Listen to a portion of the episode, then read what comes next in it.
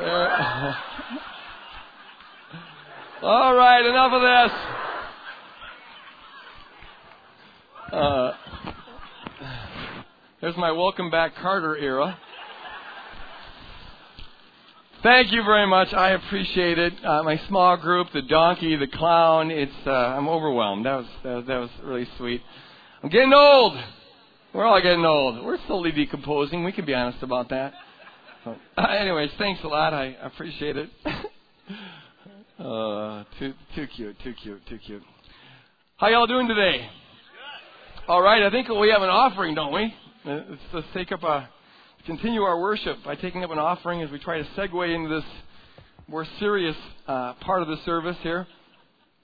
Um, is the time where you know the, the kingdom spreads by the people of God replicating the sacrifice of Jesus Christ, which made it all possible. We, as we repeat what He does, the kingdom of God grows, and that applies to every area of our life, including how we steward our resources. So we just pray that God will be cultivating kingdom values in our lives.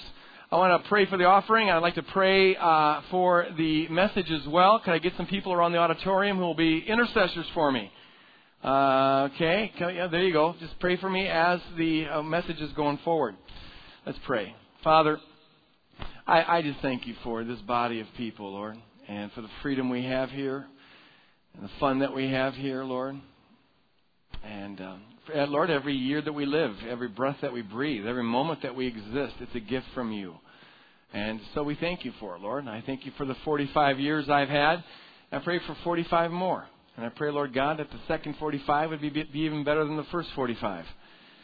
Father, uh, uh, we, we thank you for the opportunity to spread the kingdom of God and to invest in something that has eternal value. We pray, Lord God, that you be cultivating in our minds and cultivating in our hearts kingdom priorities. Make us true disciples, Lord God, who really live in congruity with our faith in all areas. And Lord, as the word goes forth, we pray, Lord God, that you would land on it, infuse it, use it to change us, to confront us, and to free us. If that doesn't happen, Lord, there's really no reason for this to, to happen at all. So, Lord, take control, have your way, do your thing, in Jesus' name. And all God's people said, Amen. Amen. We're talking about love. We're talking about the main obstacles to love. Uh, Christian growth is all about growing in love. In fact, Christianity is all about love. The purpose for which God created the world was love. The central mission of the church is love. It really is that simple. It's Christianity 101. It's also Christianity PhD.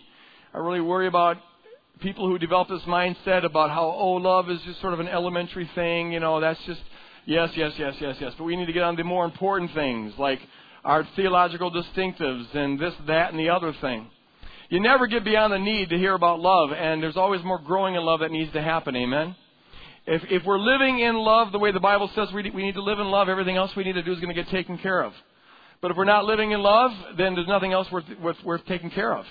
It's, it's the all or nothing of the Christian life. But the main obstacle we've seen is not what most people think. The main thing that separates us from God is not what most people think. You go back to the origin of all of our problems in Genesis chapter 3, what you find is a tree, a prohibition, a boundary between us and God. And that boundary is the knowledge of good and evil. And the main thing that blocks the flow of God's love to us, abiding in us and flowing through us, is our knowledge of good and evil. And I think probably less than one out of 10,000 Christians understands that, really wrestles with that. It's interesting, but, but God is one of the most distinctive titles and attributes of God throughout all of Scripture is His holiness. He's holy. We sang about it this morning. Holy, holy, holy is the Lord. But because we normally think through our grid of our knowledge of good and evil, and we're always dividing up everything in terms of our assessment of whether it's good or evil, we tend to think that holiness is about super goodness. So God's holiness is a super, super goodness.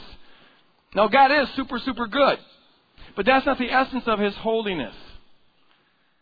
The word holy, the, the root of it in, in, in Hebrew means to cut and to separate, to amputate, to set apart.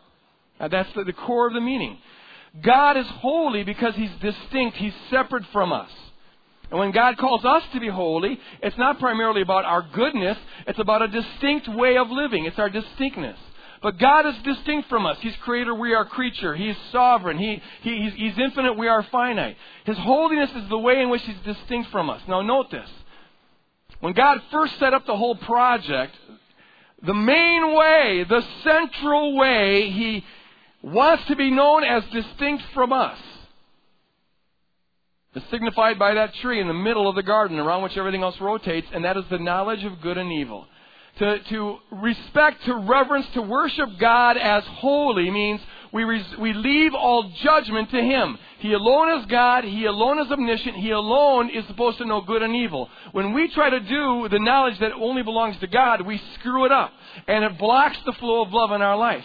When we try to be like God in a way that God says we're not to be like Him, namely knowing good and evil, we stop being like God in the way that we are supposed to be like Him, namely in terms of our outrageous love. We can't live in love and live in judgment at the same time. We have got the main obstacle to us being the outrageous loving people that God wants us to be is that our head is full of judgment, full of opinions, full of thoughts. We look around we just get all these, these, these, we're always assessing things in terms of good and evil as though we are judge. It's not our place. In fact, it's damaging to us and damaging to them and damaging to the reputation of Christ when we walk around with a head full of opinions. The opinions, the judgments, the critical assessments are like constipation if I may. It blocks the flow. It just blocks the flow of God's love in our life. I, I don't know if that analogy works or not, but let's just go with it. It, it. it clogs it up. It's like every every critical, judgmental thought we're thinking just squashes to some degree the flow of God's love in our life. Because we're being like God in a way that we're not supposed to be like God, and therefore we're not being like God in the way that we are supposed to be like God. Our job is to love outrageously. Here's a principle I want to put out. There's a few exceptions to this. We'll talk about them later, but here's the principle. If someone hasn't invited you in on their life to do something to help them grow, they, they, you don't have an incarnational relationship with them. They haven't said, hey, will you keep me accountable? Will you walk with me? If someone hasn't invited you in on their life, you don't need to have any opinion about them other than the one opinion that God tells you to have about them, and that is that they have an unsurpassable worth because Jesus died for them. It is that simple. It is that simple. You don't need. What is the purpose of you holding opinions about somebody that you're not in relationship with?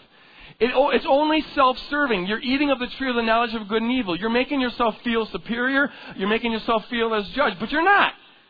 It's not your place. We look at people and we immediately start assessing, and we do it so instinctively we don't even notice it. Or if we do notice it, we think it's a godly thing we're doing. Where we say, oh, why, I think they're too fat, I think they're too skinny, I think they smell good, I think they smell bad, I think they're too tall, I think, they think they're too short. Oh, I don't think they're really sincere in their worship. They're really trying to, to, uh, to, to, to just show off there. Oh, I, I think they smoke too much, or I think they drink too much, or I think they don't treat their kids right, or, or whatever.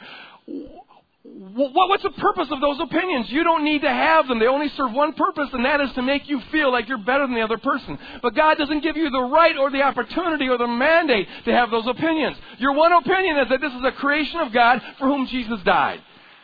You see, that's your only thing. you don't need to have any other thought about it. Leave it to God. And, and our job is just to love outrageously. It is so freeing. It is the essence of, of what it is to be a full human being. When you learn how to collapse all that pollution in your brain and you just love.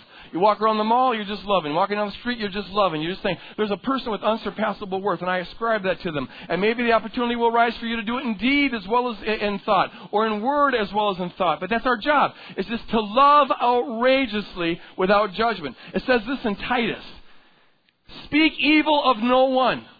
Speak evil of no one.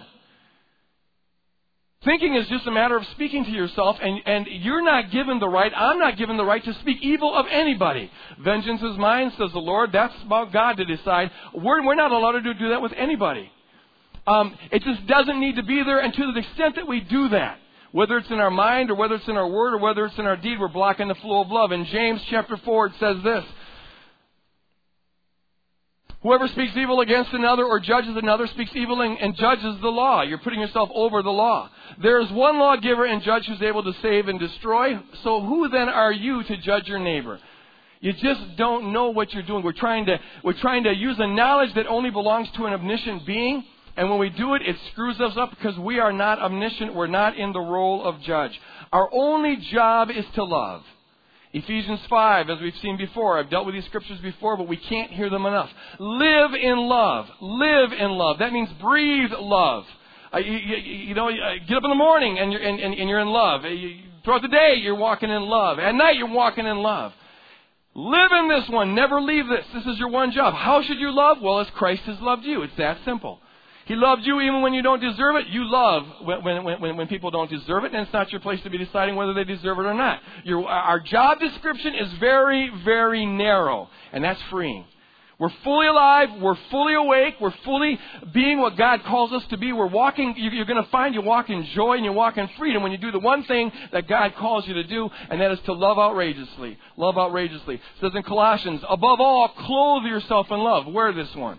In 1 Peter, above all, above all, above all your opinions, above all your, your ethical ideas, above all, maintain constant love.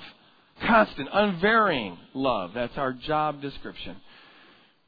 It's what we are called to do. And, and it is, when, when, when, you, when you do this and get rid of the constipation in your brain, uh, it, it, the love of God, you become like a window through which the light of God's love shines, and now you're, you're being the creature that God called you to be, walking in outrageous love.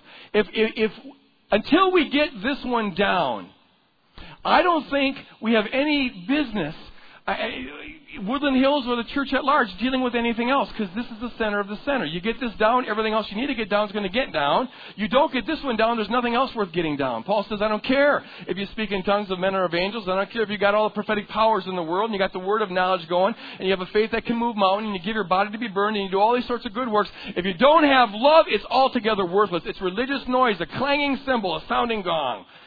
This is, this is the beginning, middle, and end of everything. It's, it's, it's that simple. This is what we're called to walk in. And it's freeing when we do it. Okay, by way of review, now if you haven't been here before, if you've missed a couple sermons, I, am building week to week. I try to review a little bit, but uh, some of this maybe is going to be a little fast for you. Uh, I encourage you to take advantage, whether you've been here the whole time or not. Take advantage of our website where we're putting up the sermon. We're putting up a study guide that goes along with it. Uh, discuss it in your small groups, your house churches. Discuss it in your families. Do your own study on it. I really encourage you to be internalizing this. But here's a little review. We've been contrasting life in Christ with life in the flesh. Life in Christ is life as God intended it to be. Life in the flesh is the way it is for all of us and all human beings. And the goal of the Christian life is to move from the, being in the flesh to, to living as it is in Christ. In Christ, everything's based on the truth. The truth of who God is and the truth of who we are. And that's revealed in Jesus Christ. Knowing who the true God is and knowing who the true you are is, uh, you, you, you have a fullness of life. All your life is derived from Christ. Your worth, your significance, your value, how you think about yourself, uh, it's all found in Christ, and there's a fullness that is there. And therefore, everything that you do, it simply expresses the fullness of life. Doing is an expression, it's a celebration of who you are. And out of that comes, and this is the piece I want to talk about here this morning, a, a radical openness. Because you can, you can be real. Your worth is found in Christ, and that means there's nothing to perform and there's nothing to hide. You're just real. There's an openness that is there. You see, we know one another in love because our life is found in Christ, so we're not busy trying to conceal stuff from one another. In the flesh, it's very different. The flesh is rooted on a lie. We see this in Genesis 3. The lie about who God is and the lie about who we are. From that, then comes an emptiness. We're not getting life from, from Christ. God is untrustworthy in this lie, and we are empty in this lie, so we experience emptiness. And therefore, everything we do is about getting stuff we don't already have. We're always trying to fill the God shaped vacuum in our heart. It never works because the vacuum is God shaped, but we're always trying to. We're living life hungry, always eating off of our environment, and our environment's usually other people, trying to get work, get approval, get esteem. It's what we can call performing. We perform. And because we perform, and this is the piece I want to add this morning, we also hide. Whatever's inconsistent with that hiding, uh, or whatever's inconsistent with that performing, is something that we have to hide. The passage I want to look at real briefly is Genesis chapter 3. The book of Genesis chapter 3 paints the story of our life. This is what we're, we're getting at here. This is, this is the story of life in the flesh. And it's so amazingly inspired and profound. Genesis 3 says, Then the eyes of both of them were opened, and they knew that they were naked. Here we see the, the knowledge of good and evil starting to have its effect. They were naked before, but they didn't care. Yeah, it wasn't something that they were ashamed of. Now there's a shame about their basic humanity, their vulnerability. So they have to clothe themselves. And they sewed fig leaves together and made loincloths for themselves. They heard the sound of the Lord God walking in the garden at the time of the evening breeze And before they'd go out and meet the Lord, and the evening breezes means the cool of the day, the, the best time of the day. That was when they had fellowship with God. But now, because of, of the operation of the knowledge of good and evil, because of their sin, they hid themselves from the presence of the Lord God among the trees of the garden. Life in the flesh is all about performing and hiding. And what we're going to see is that to the extent that we perform and hide is the extent to which we can't be receiving and can't be giving the kind of love that God wants us to give. Life in the flesh is about performing and hiding. Why? Because we're, we're living life empty, so we're always trying to get the life that God wants to give us for free. So we put on what we need to put on to get that life, and we hide what we need to hide to get that life. Life is a, a, a game of performing and hiding. So it's sort of like this. Let's say that I'm walking around empty. I'm not really getting life from Jesus Christ. Well, I got to get life. That's non negotiable. So I'll get it from you. And since I'm a preacher, see, how can I get life from you? I know in most religious circles, it would really help get life. You'll get approval. You'll be esteemed. You'll be honored if you're holy. So I will do holiness. So now my relationship with you will not be the real me to the real you. It will be mediated by my, by my, my putting forth holiness. I will put holiness on display and I'll hide from you any areas of my life that aren't holy. Performing and hiding, it's the way of getting life in the flesh. I need your approval. I need some recognition. I need you to think that I'm, I'm, I'm something or other, and that feeds me a little bit. So I hide from you everything that's inconsistent with that strategy. What strategy you use just depends on what idol you're, you're going to be worshiping, and an idol is anything that we use to try to do what only God can do, namely fill the innermost need in our life. Maybe, maybe my strategy is you thinking I'm funny. You know, I, I really feel good about myself when I can make people laugh. So I will display funniness and I'll hide whatever in my life is not funny. Maybe my strategy is about you thinking that I'm all together. I got a confident. I'm a preacher. I'm walking in Jesus, so I got to convince you that Jesus is true by having it all together. Well, I'll have to go into hide. I, I will display togetherness and I will hide all areas of my life where I don't have it together. My fear, my intimidation, my vulnerability, I'll have to hide that. It's not just religious idols that we, we try to get life from. There's all sorts of idols. The world's full of idols. In fact, if you're walking around hungry, the world is one giant idol you're trying to get life from. Maybe, maybe, uh, you know, for me, I'm not a religious person, so my idol will be success.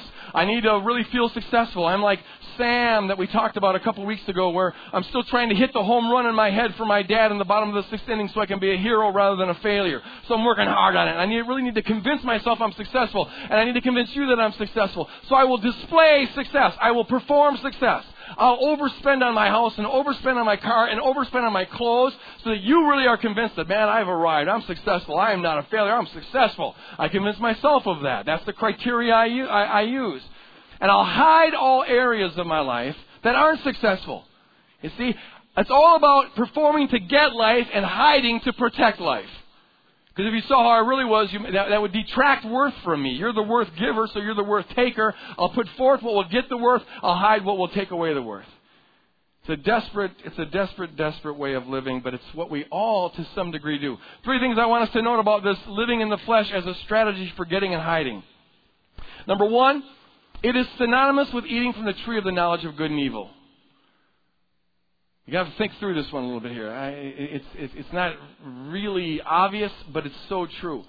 When you're living as in a strategy for getting life and hiding so life isn't taken, you're always assessing. How are you doing? How are you doing? How are they doing? Am I getting what I'm looking for? We're always making judgments about what is good that will get us life and what is evil that will take away life. You see, we live with the spectacles of the knowledge of good and evil. That's why we instinctively are always uh, critically assessing, judging, evaluating everything around us because we're busy getting life. There's no freedom in that. See how that is? Secondly, this strategy of performing and hiding is what blocks the flow of love to us and going through us. You can't receive the love that you need if you're uh, from someone that you're performing before or hiding from. And you can't give the unconditional love that God wants you to give if you're busy performing before someone or hiding from them. It blocks the whole thing. Think about it this way. Here's another little diagram that I'll throw out there. Some of my diagrams work, some don't work. Let's see how this one goes. Let's contrast God's design with Satan's design, the one he afflicted us with in Genesis 3. In God's design, We've seen this, this diagram before. We're getting life from God. Here's our, we're, we're a triangle because we're shaped like God. We need God to fill us. We get life from God. We give life back to God. We overflow with life towards one another. We get His love. We give His love. We overflow with His love. That's how it's supposed to be. And that's total openness. There's openness there. There's no hiding. There's no performing. It's just reality. This is the kingdom of God. This is the kingdom of God when it's arrived. We, we live in reality flowing out. In Satan's design, we're not getting life from God because we're believing a lie. So our God-shaped hole is a vacuum. And because the most, the most driving force in our life is that we don't want to be empty, we, we know we need to be filled, we're now trying to get life from what's around us. We, we, we, we've went over this all before. But now notice, our strategy for getting that life is our performing and our hiding. The performing is the outside, it's like a wall around us. We're walled in, we're enclosed. And the wall around us, the outside of it is our performance, and the inside of it is our hiding. It's always like this. And that performance is like a matrix that mediates all of our relationships. We never relate to each other as we really are, and therefore never love each other as we really are because we're too busy performing and hiding uh, from each other in order to get the life that God wants to give us for free. We're enclosed. St. Augustine in the early church said that the essence of all sin is self-enclosure self enclosure. That's what we do. We're, we surround ourselves with artificiality. That's why the Bible tells us to walk in the light. When you walk in the light, it just means walking in reality. When you turn on the light, you see what's there. It doesn't mean that you're, you're the light bulb. You're not the light bulb. But you are to walk in the light of the light bulb. And Jesus is the light bulb. And when the light goes on, you just see what is real. But if you're, if, if, if you're not getting life from Jesus Christ, that's a scary, scary thing because reality sometimes isn't that pleasant and you feel empty. So now you want to perform and hide, and what that does, it, it curves you in on yourself. You're always evaluating, how am I doing? How am I doing? You're hiding, you're performing, and now you're walking in darkness. So the Bible calls walking in darkness. You don't, you don't see what is real, what is, what is really going on. It's a, it's a desperate nature of living in the flesh, walking in the flesh. And the sad thing is this when we put a wall around us, I'm, I'm, convinced that heaven will be about unconditional openness as we live and are defined in the light of God's love. We'll know each other even as we are known, Paul says. There'll be an openness there. It's radical openness. Hell, I believe, is the opposite of that. C.S. Lewis depicts hell in The Great Divorce as these people who are forever moving farther and farther away from each other. And we, we, we get enclosed. We're in our own little black hole, our self-absorbed neediness, and we, and, and we, we, we never present what we really are. We only present what we think will be a strategy for getting life. And, and the very attempt to do that locks us in. It also keeps us starving. The, the, the, the, performance in the flesh never works. Because even if I get what I'm trying to get, I don't get it. If I'm trying to make you think that I'm holy, well then, you know what? Even if you do think I'm holy, I don't feel more loved. Because I know that what you're respecting is not the real me, you're respecting my performance. The, the, the worth attaches to what I did to get it. It never gets to me as a being. But see, the, what you need in the core of your life is to be loved as a being just for existing. For you need to have worth eh, despite what you do, apart from what you do. But if all your worth is done because of what you do, the worth goes on what you do. It never gets to you. It is like we said a, a couple of weeks ago. It's like eating a seven course meal and having all the, the food get caught in your teeth. It never gets to your stomach, so it never nourishes you. It maybe tastes good at the moment, but it never gives you health. And so it is life in the flesh. As we perform, as we hide, we stay starving and, and it never gets through. The third thing, it's living in the knowledge of good and evil. It blocks the flow of love. And number three, it keeps us from ever healing. John Bradshaw said that a wound that is concealed is a wound that can never be healed. And see, when we hide the areas of our life that are ugly, that are wounded, that are unsightful, that are unholy, we just ensure that they'll always be there. In fact, when we internalize them, they become pollutants to our whole life. We, we, we put them in darkness, and that gives the prince of darkness avenue to, to use them to bring about destruction in our life. If I need you to think that I'm holy, I'll present holiness, I'll hide unholiness, and that just means that the unholiness will, will fester. I'll never deal with it. It will never be safe for me to come out and deal with this issue. There's too much shame about it because I'm too busy living from performance. And so uh, I, I never address it, which means it just gets worse and worse and worse. If I need you to think that I'm, I'm joyful because I'm more than a conqueror and, and all that kind of stuff, I'll hide from you all the areas of my life that are depressing, which means I'll never deal with the reasons why I'm depressed, and therefore I'll never get out of being depressed. I'll become a professional faker of a person who's not depressed, even while I'm getting more and more depressed. Following this here? If I need you to eh, think that I just display the fruit of the Spirit, this happens all over the place in Christianity. The Bible says the fruit of the Spirit is love, joy, peace, patience, kindness, gentleness, meekness, and self-control. And so what a lot of us do is we think, oh, okay, I got to crank out love, joy, peace, patience, kindness, gentleness, and self-control. And so we try to do it, which a lot of times means simply this. When you're angry, pretend like you have patience. When you're not loving, pretend like you are. You see, it becomes one more performance. If we want God to like us, we got to put forth the fruit of the Spirit. But there's a reason why it's called the fruit of the Spirit, and it has something to do with the fact that it's the fruit of the Spirit.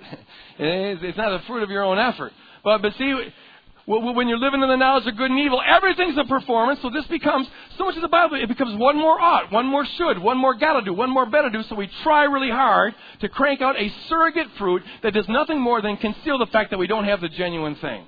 But we hide it real good. So if I think that I, I need to be, uh, you know, patient, then when I'm angry, what I'll do is I'll try to act patient. And we call that a fruit of the Spirit.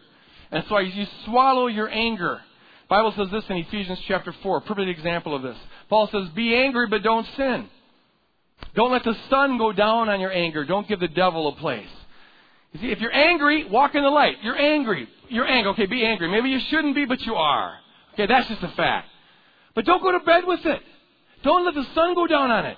And now it becomes, Paul uses a different word here, paraorge. Anger down under, submerged anger, bitterness. And it begins to rot begins to infect all that you're about. It, it no longer is attached to the issue that you originally had it for. Now it just becomes a pervasive pollutant in your system, part of your internal constipation, if you will. You see? It's all done in the name of looking godly. In the name of looking godly, we become very ungodly. And, and we don't deal with it. We don't deal with it out here. We don't take care of it. We just swallow it. We submerge it in order to put forth a good appearance and to hide what we think needs to be, be, be hidden. And the result is we get sicker and sicker. It's a vicious cycle.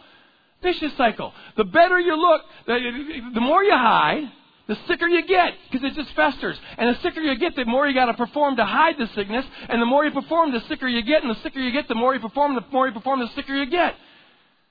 It's what creates ultimately the Pharisees who look perfect on the outside, but they're rotting to the core on the inside. It's a diabolical trap. It's destructive. My own experience, my own opinion and this maybe isn't going to sound well to some of us, but I think we've got to be very, very honest here. I think Christianity is rampant with this. Um, in fact, if I had to, to guess, religion in general, but, but, but Christianity, uh, is, you see, when people Christians believe, and religious people in general believe, that uh, you know the stakes are very high, higher than the average person out there. Everybody performs and everyone hides. But see, to us, there's an eternal, there's something eternal at stake, and so we we we perform and we hide with a vengeance. Now, there's a whole lot at stake here. We perform before God, perform before ourselves, perform before other people, because there's so much at stake. Not only that, but we're to be witnesses of the reality of Jesus Christ. So we go out into the world, and we got to convince them that Jesus is real, and we think the way that they'll be convinced that Jesus is real is by our, our looking really, really good, and looking really, really healthy, and having perfect marriages, and doing all that. So we really, really crank it out. And we really, really, really hide it, and it gets really, really, really sick. I think this is why so many religious contexts, so many churches feel so phony. I don't know if you've ever noticed that, but it's like well, you feel like you walked into a Hallmark store or something. It's like everyone's too perfect. I, you know, it's it's like ah, I don't belong here. And it's, the sad thing is that everybody feels like that, but they just buy into the game, the shtick, the lie. Well, we'll just put it on. You put on your Sunday smile, put on your Sunday clothes, put on your your Sunday godliness, you know, and hide everything that's inconsistent with that. And so the church, rather than being the place of radical openness and love, becomes the epitome of closeness and concealment and pretense and sickness. You see, it, it, it's really like that. Maybe you're thinking, well, gosh, you know, you shouldn't be talking about religion in those kind of harsh terms. You're supposed to be the preacher and you're supposed to be promoting religion. I'm sorry, but the, you know what? Jesus had nothing but wonderful, nice demeanor and words to say to prostitutes and tax collectors and, and the rest. But when it came to the Pharisees, man, they gave him a hard time and he gave them a hard time. Religion's always been the main obstacle between people and God. Because we try to do it, we try to perform it, we try to live it out. Amen. That's what we always say. Christianity is not a religion. I got no time for religion. It's not a religion, it's a relationship. And it's a relationship that's got nothing to do with how you perform and what you need to hide. It's about truth, it's about honesty, it's about wholeness. This is why we find so many scandals in Christianity. The leaders, you know, leaders who look so holy and they look so healthy and they look so righteous, all of a sudden they explode with this diabolical sin in their life. The poor Catholics are going through this thing right now, but we, we can't point a finger at the Catholics because, folks, I don't care what, what variety you're holding to, you got, you got your own problems. You know, you think back on the 80s with uh, Jimmy Swaggart and Jim Bakker and that whole fiasco and that blow up, you wonder, how is this possible? Well, it's not hard to figure out, really, if you understand the nature of the fall.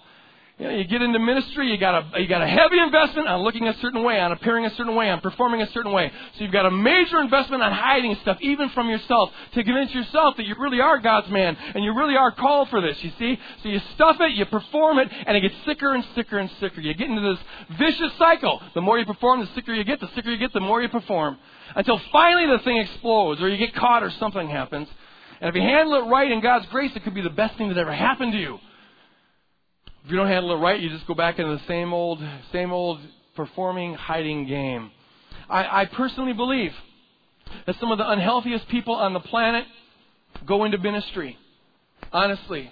Um, uh, they go into ministry because they, they just they, they want God to like them. They want people to like them. It's the religious way of getting life. They're living off the tree of the knowledge of good and evil, and and they just feel so good about themselves when people think that they're holy and righteous and, and are doing the work of God, and they can convince themselves that they really help save people. They and and they're sincere in this. They're not diabolic. They're just honest people, but they're they're buying into this this this flesh lie. And so they go into ministry as a way of getting a need met, and they end up using congregations to meet their needs, even while it looks like they're meeting their, the congregation's needs. It's always about them. And this is why I think we've got so many splinters in Christianity. Why there's, it's so hard for the church to be concerned about the one kingdom, because we're too concerned about our own little private kingdoms.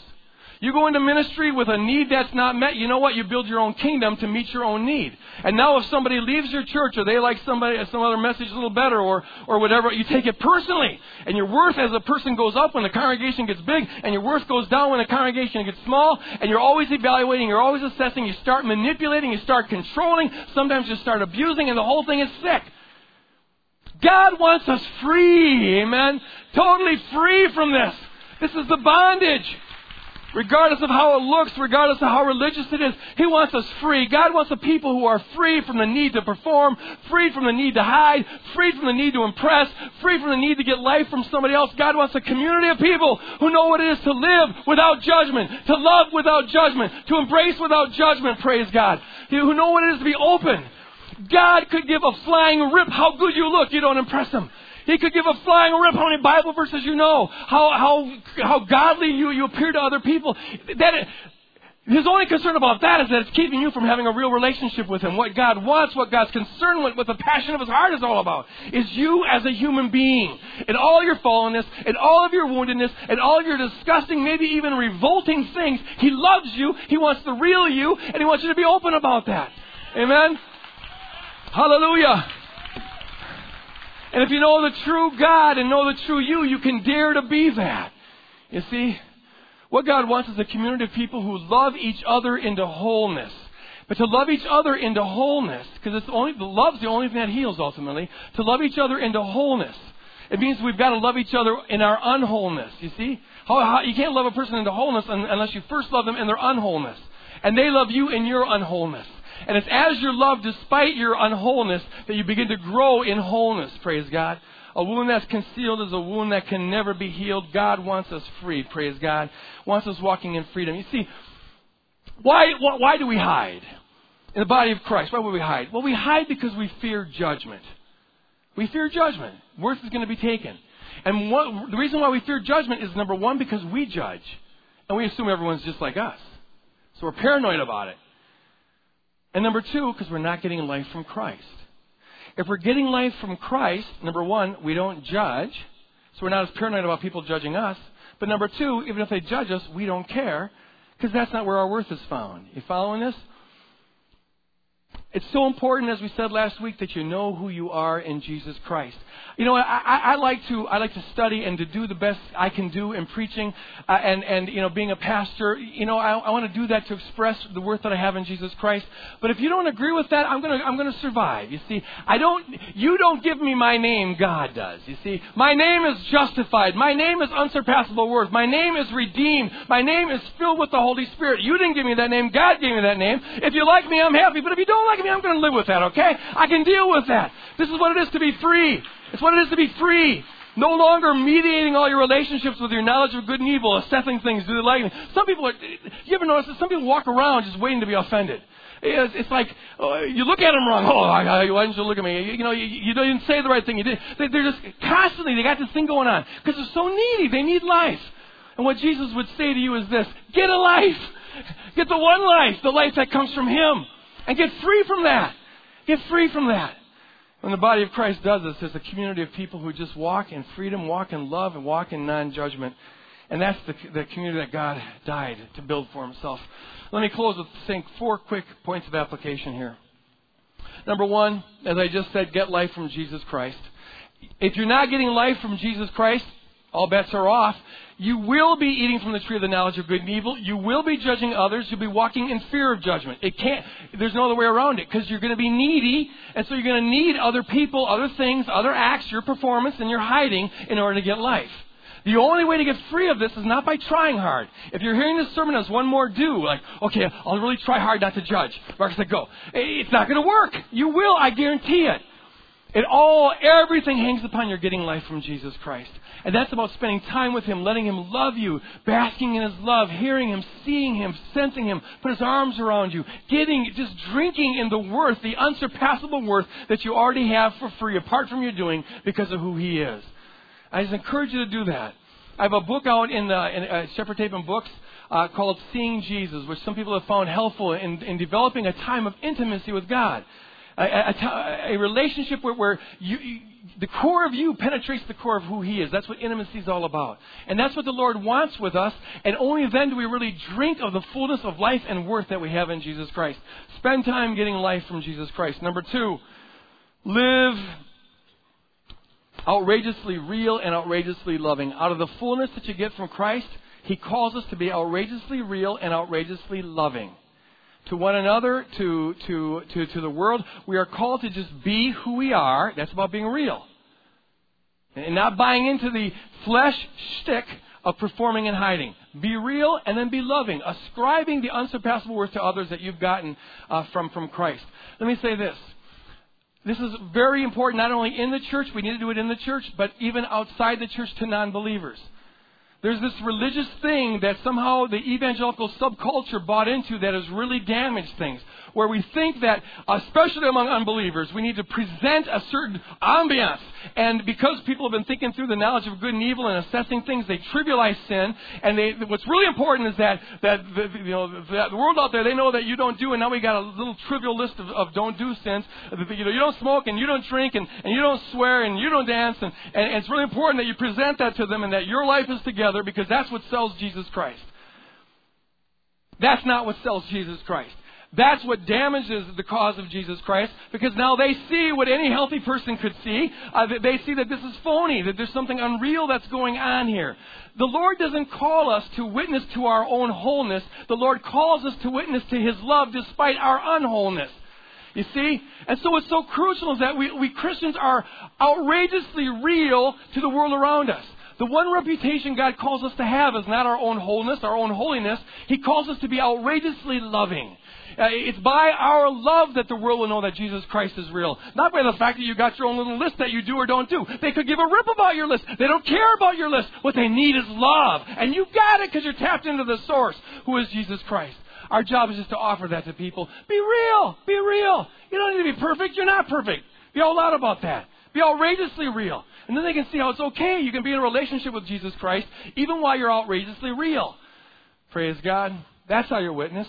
Number three, I encourage you to grow in an in a, in a incarnational community. Uh, uh, what I mean by that is a community where, where people are incarnated in your life and you're incarnated in their life. Your lives are intertwined. And we'll be saying more about this. This is what the small group thing was all about. Christianity was meant to be lived in relationship, real relationship. And here is where it's, it's not appropriate to, we're never to go out of our way to hide stuff. But it's not appropriate to just be confessing your sin and airing out your garbage all over the place here.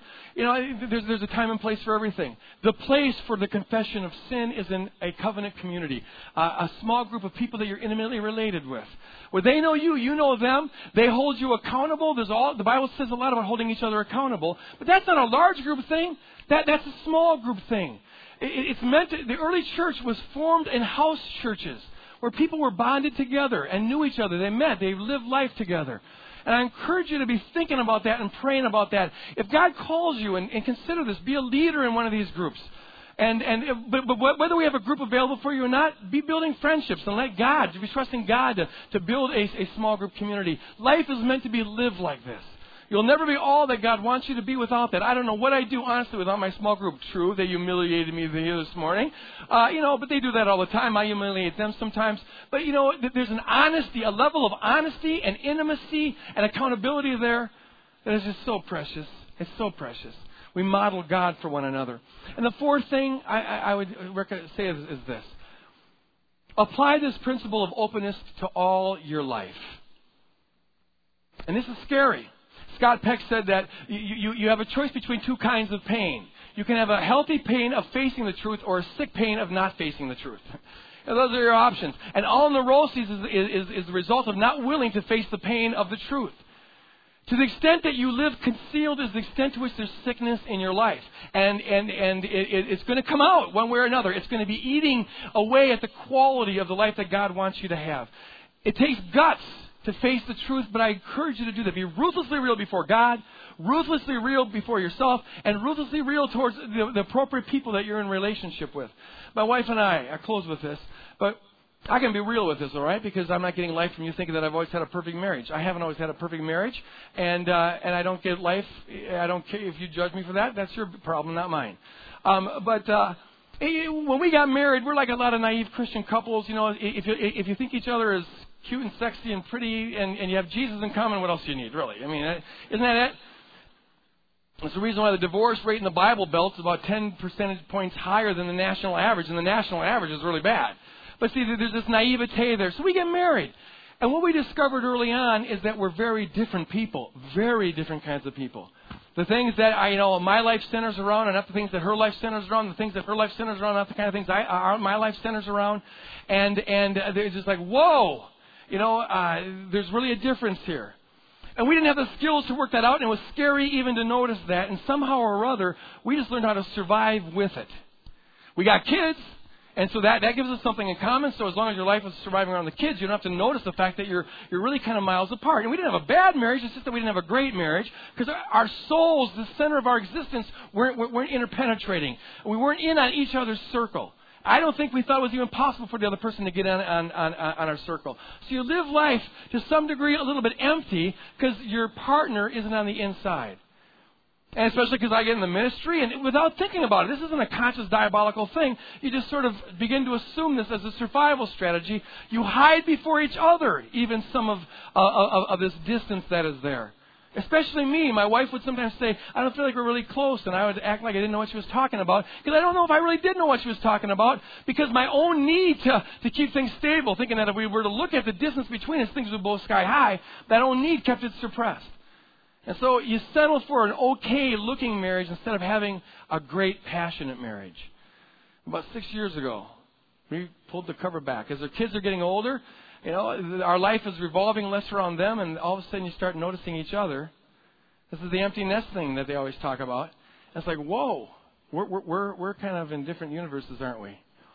And we dared to look at that. And it was scary, it was messy, and it was painful. We invited some other people in on the whole process, and that was messy, and that was scary, and that was painful. We went to a counselor, Al Larson, and worked some of that out and, and, and tried to develop skills, you know. But it, the whole thing, sometimes life is just like that. Well, you know, don't try to fix it really quick. Don't try to brush over it. Sometimes it just gets yucky. Who said it wasn't going to be like that? Sometimes it isn't. The real world is sometimes messy. And by trying to make it look not messy, we just make it messier, even though it looks a little bit better. What we found was this. I mean, it, it, it really was our commitment to one another that kept us together. But what we learned by looking at things honestly is we, we learned how to get in each other's world, in, inside the other person's circle. Uh, and and to share in that and to journey in that. And we discovered a quality of love I don't think either of us really knew was possible. I have felt the love for my wife that I never never dreamed I'd experience, and I felt the love for my wife that I never dreamed that I'd have for her. And and the marriage, it, it's become such a joy. It's even an adventure. Like when you when you learn out of, out of love, you enter into a person's circle, and um, uh, it's like it's so different than yours. It's kind of like, oh wow, this is a weird way to look at the world. And they they get into your world. It's like, whoa, this is kind of neat. And, and that's part of the adventure. That's why we normally air, marry the person who's opposite us. Opposites do attract because there's an intrigue and a curiosity that is, there, that is there. That can work for you if you're open and honest and deal with issues. But it, it, it works against you if you're always trying to hide things. Be open. Dare to look at the truth. Get life from Jesus Christ, which gives you the strength and the courage to deal with all other issues you see, you, you, you can risk it and then confront the areas of your life individually, in your marriages, with your kids, in the church, in your small group, in your relationship with God that have been in hiding. And it can be messy, it can be painful, it can be scary. But it's the road to fullness and love. I, I, I love my wife so much. Honey, I love you so much. I love you. She, she, she's like, I love her. It's like she's adorable, and, and she adores me. And it's just, okay, that's enough. I've let you in enough. I'm going to close in prayer, and as I do, I want to ask the, the, the uh, um, prayer team to come forward, and I invite you after we're done, if there's any need whatsoever that you want to have prayed for. Maybe it's a secrecy, a, a hiding thing in your own life, or an addiction to a poor performance. Maybe it's a marriage issue. I encourage you to come forward and get prayer for that. If you're here this morning and you've never made a real decision to be a disciple of Jesus Christ, you need to do that. Okay, that's the beginning of your relationship with Him and you start getting life from him. In the back of this auditorium, after the service, there's a guy back there raising his hands. Uh, we have a table there, and we, he'll be glad to answer any questions you have about what it means to give your life to Jesus Christ. I encourage you to do that. Father, I pray, Lord, that, that you would be always in the process of making us people who get life from you, and out of that, who live in the light, who walk in the light, who are outrageously real and outrageously loving, Lord. Baptize us in your love. Collapse the pollution of judgment in our mind that we have, even towards ourselves here, Lord. I pray for those who can't ever yet experience the unconditionality of your love for them because they're so busy judging themselves. Free them, Lord God. Free them. Fill them. And help us, Lord God, now go out to a world that is so hungry, so empty, so uninterested in our religiosity but so hungry for the love that we've received from you. Help us to overflow in our thoughts, in our words, in our deeds, in everything we're about to this hungry world. In Jesus' name we pray.